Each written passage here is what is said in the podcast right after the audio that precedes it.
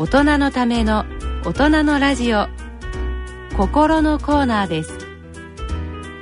今回は森林セラピーについて今井美智子さんにお話しいただきます。あ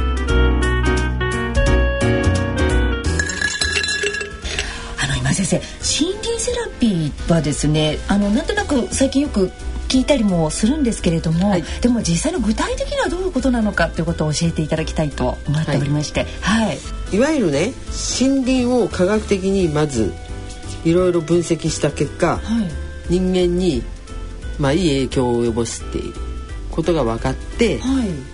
そしてそれをまあ森林セラピーと言ってるんですが、うんはい、実はその森自身も科学的に例えばここの森にはフィトンチッドっていうんだけれども、はい、その、まあ、300種類ぐらいある香り成分みたいなものがあって、えー、これがばい菌を殺したり、うん、それから炎症を抑えたり人の心をハイな気分にさせたり落ち着かしたり、うん、まあ、やる気を出させたりいろんな作用があるんだけど、うん、そういう物質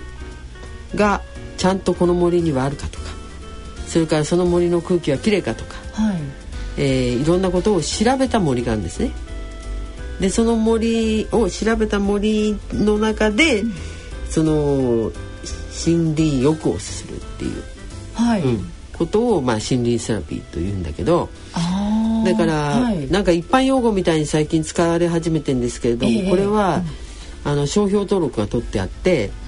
いわゆるこう科学的な検証を受けてない森林空間とか、はい、医学的な証拠に裏付けされていない森林浴効果を謳うようなあの森林療法っていうのがあるんだけど、はい、例えば赤松に抱きつくと血圧が下がるとかっつって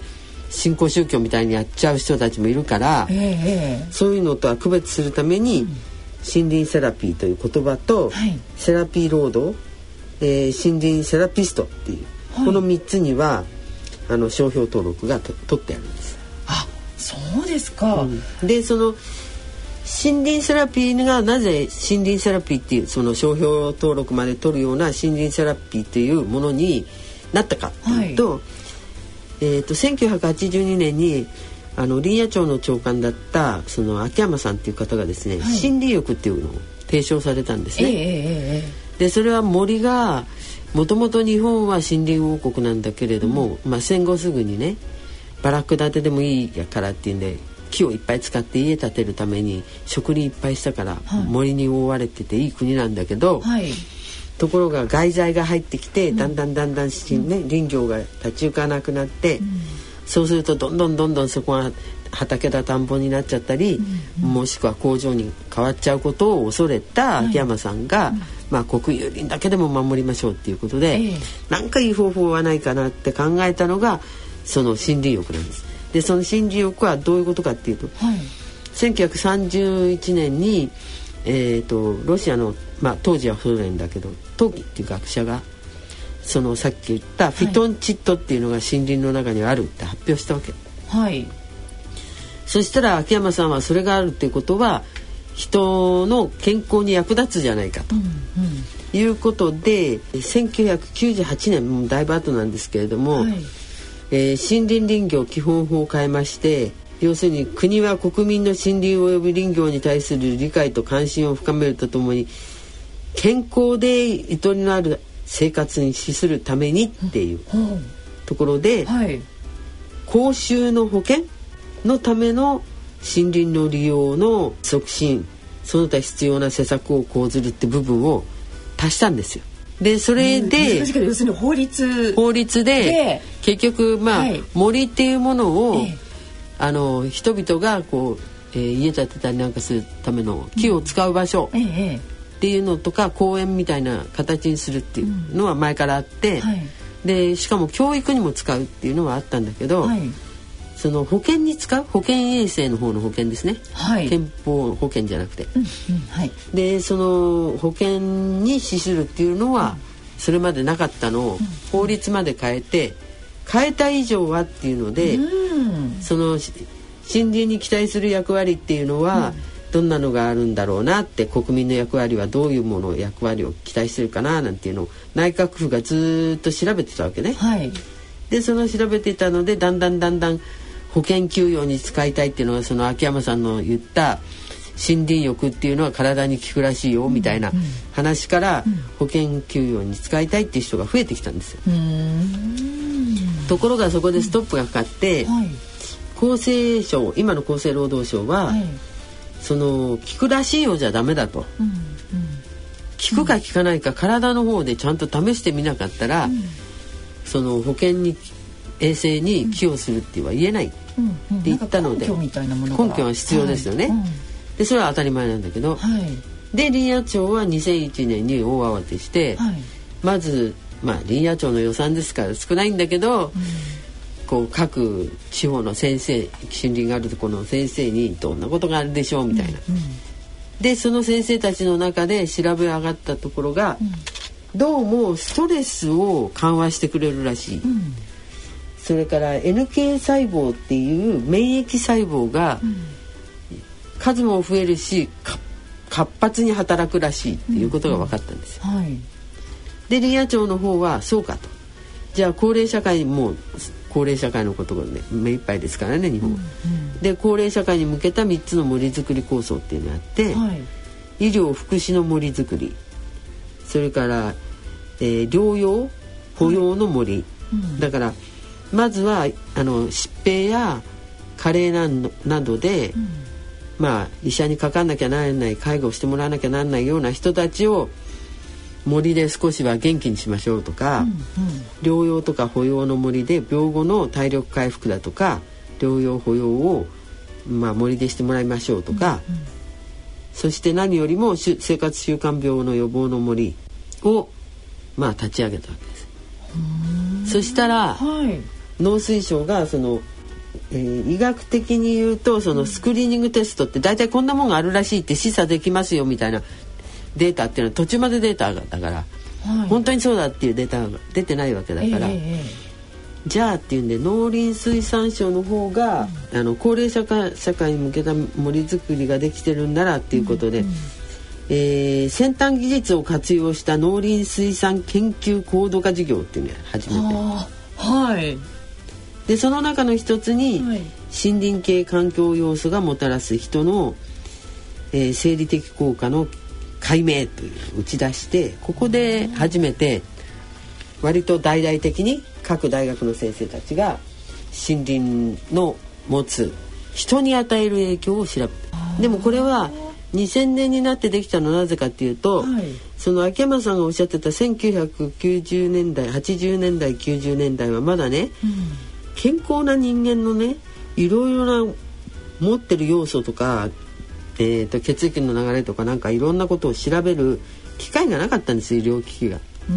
でも脳の医学医学とかだんだん発達したりいわゆるあの内分泌ってホルモンのホルモン系の医学とかが発達してきて、はい、試薬だの機械だのができてきたから、今それができるようになる。それで調べた結果はさっき言ったことの確定ができたわけで、癒し効果として科学的に検証された森の森林浴の効果っていうのが、はい、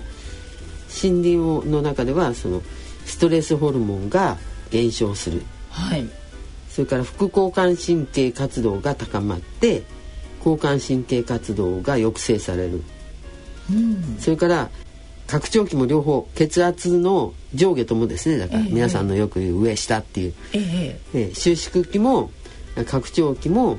えー、血圧それからまあ脈拍も数が減る。これはあの高い人の場合ね、ええ、低い人の場合に減らないですけど、うんうん、であとは心理的に緊張が緩和されて活気が増して、うん、でさっき言ったその NK 細胞という免疫細胞が活発に動いて、うん、しかも数も多くなる。でそれで NK 細胞が活発に動くことにより、えー、抗がんタンパク質が増加してがん予防もしくはちっちゃながんだったら食べてやるみたいにその抗がんタンパク質が出てくるってことが分かったんです。はあ、そうなんですか。うん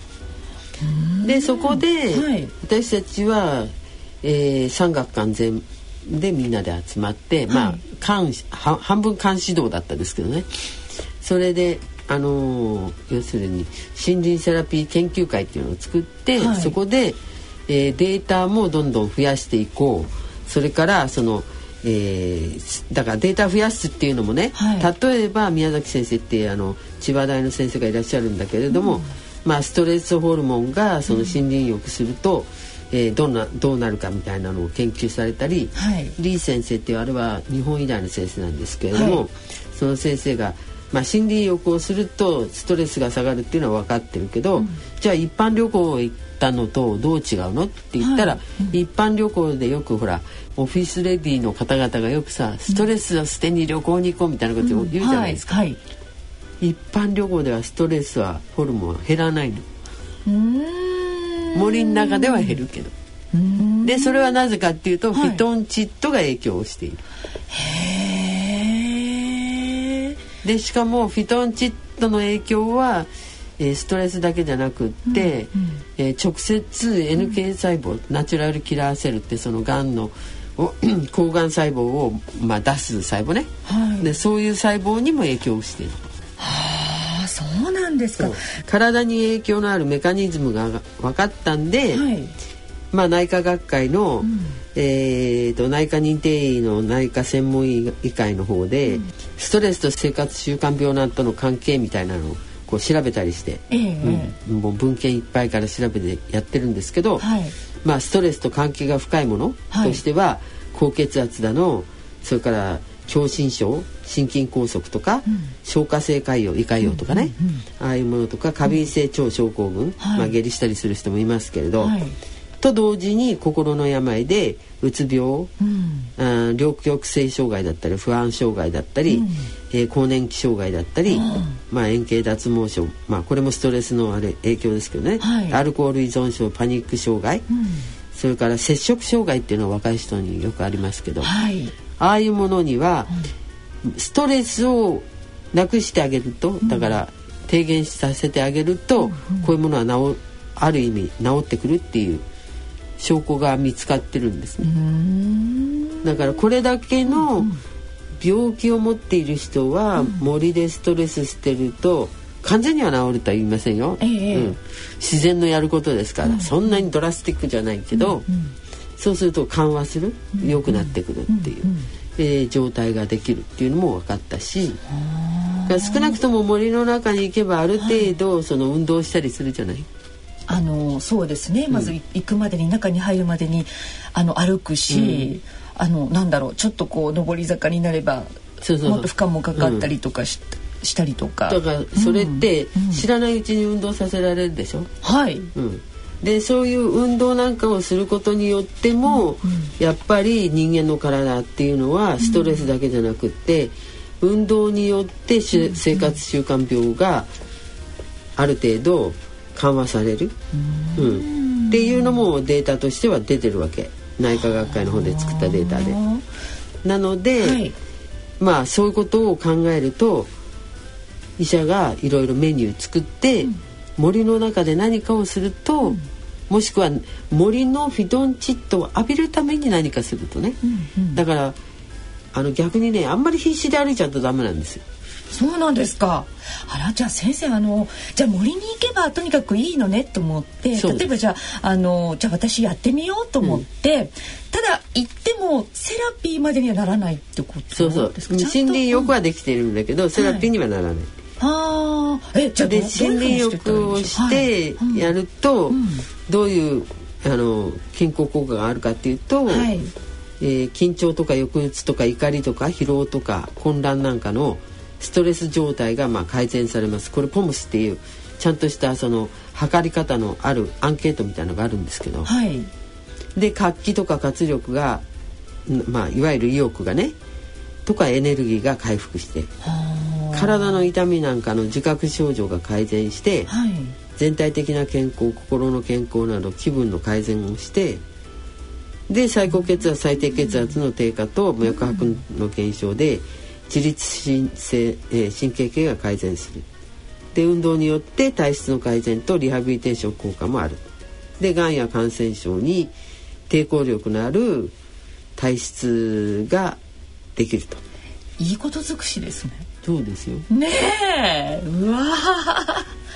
でこれをだからどんどん広めようっていうので、はい、2007年には、森林セラピーソサイティっていうのができ、はい、もう2005年4年5年から、えー、その森森林もちゃんとあの科学的に測ってこの森なら大丈夫、うん、で人間の被験者もちゃんと連れてって、うん、街にいる時よりストレスはちゃんと低下してるぞって、うん、分かっているような森を作り始めて、はい、今ね日本全国48カ所あるんです。あそんなにあるんですか、でそれを森林セラピー基地と呼んでまして、はい、そこにはそのどうやって森の中に入ってその、えー、行こえば、うんえー、森林セラピーになるかっていうのを、えー、ちゃんと学んだ森林セラピーガイドとセラピストさんっていうのがいて、はい、でその人たちまあお金を払うんですけど、ええ、ガイドさんガイドしてもらいながら「え、はいじゃあここで寝転びましょう」とか、はい、ここで水の音聞きましょう」とか、うんうん、ここで深呼吸しましょう」とか言いながら、うんうん、森の中をほとんどだから23時間で123キロ？1時間に1キロとか。2キロぐらいしか歩かないぐらいのゆっくり行ってその代わり五感はバンバン使ってで心も、体も両方を癒すっていう方法がある。へえすごく興味があります、うん、あの体全体が生きるために必要なメンテナンス、うんうん、生き延びるために必要なメンテナンス。すなわち、自然治癒力を増してあげるような作業の時は、はい、自然治癒力でガンガン一生懸命やってる時っていうのはそっとしといてあげなきゃダメでしょ、うん、それと同じで体全体もゆっくり寝かせとくとか休養を取らせてあげなきゃいけないのね、うんうん、そうじゃないと NK 細胞なんていうのは増えてこないんですよ、なので、ゆっくり歩いてもう寝転んだりとか座ったりとかってもうダラーみたいな感じでして、でもただダラってしちゃうと、みんなこんなことしていいのしてていいのかな明日のなんとかがとかって思っちゃうじゃない。えーそれを思思わせないようにするのがセラピストやガイドの仕事で、はい、水の音を聞かせたりとか、いろいろこう木の説明をしたりとか、いろんなことして、その場にあるものにみんなを集中させる、うん、それもやるんですけど。でそれができて、はい日本のその先生たちが外国に行ってどんどん発表しましたよね、はい、そしたら韓国なんかもうすぐにセラピー基地真似して大統領令で3つ作って。でフィンランドは日本より先進諸国としては森が多い国だから、プライドも手伝って、えー、だから日本のその学者呼んでどういうふうにやったらいいかみたいなシンポジウムどんどんやってでも2つ作ったりとか。えどういうことは先生？日本がその森林セラピーは初日本初なんですね。う。わで私は、はい、これが全部まあ ケチな話なんだけどバーって蔓延すると多分ヨーロッパとかアメリカだとか、うん、ああいう、ああいう国が、うん、自分たちのやりたいように仕切ると嫌だから、うんうん、日本がせっかく解明したんだから、ええ。っていうので International Society of Nature Forest Medicine っていう国際学会作っちゃった。ああ素晴らしいしたら今度はもうアメリカの方から分科会、分科会をうちに作らせろとか、ガンガン言ってくるしロシアはもともとフィトンチッド見つけたのはロシアのトーキンだから僕も僕ら入れないのはなぜだとか もう周り中言ってくるし、はい、アメリカはもう本当に日本は森林を医学したっつって大々的にニューヨーク・タイムズとか、はい、それからカナダなんかの一番大きな新聞とかにも載っけてくれて大騒ぎになってんだけど日本はあんまりそういうことに政治経済が、えー、興味を示してくれないんですよ。うんうんうん。ね発祥なのに日本初なのにね、うん、でもまあまだこれから力も通うとは思ってますけど、ね、はい、うんそうですか。あの具体的にですね、その先ほど教えていただいたえっと森林セラピーの基地ですとか、はい、その森林えセラピーロードですね、うん、こういったことをですねこの次回ですね、えっとご紹介いただきたいと。いいですよ。一つずつ紹介してもいいですよ。だって、はあ、この間の日曜日は、はい。赤沢自然休養林っていうところにある、はい、森林セラピーロードに行ってたの。長野県。はい、でそこはもうえーと、森林浴っていう言葉を秋山さんが作ってすぐに森林浴ができる森として、え第1回森林浴大会を行った由緒あるとこなんだけど。そうなんですか、うん、そういう話はだからそのうちしましょう。わかりました、はい、楽しみにしております。はい。ということで第1回目、えーと、森林セラピー、えー、どのように成り立ったかということについてお話を伺いました、はい、ありがとうございました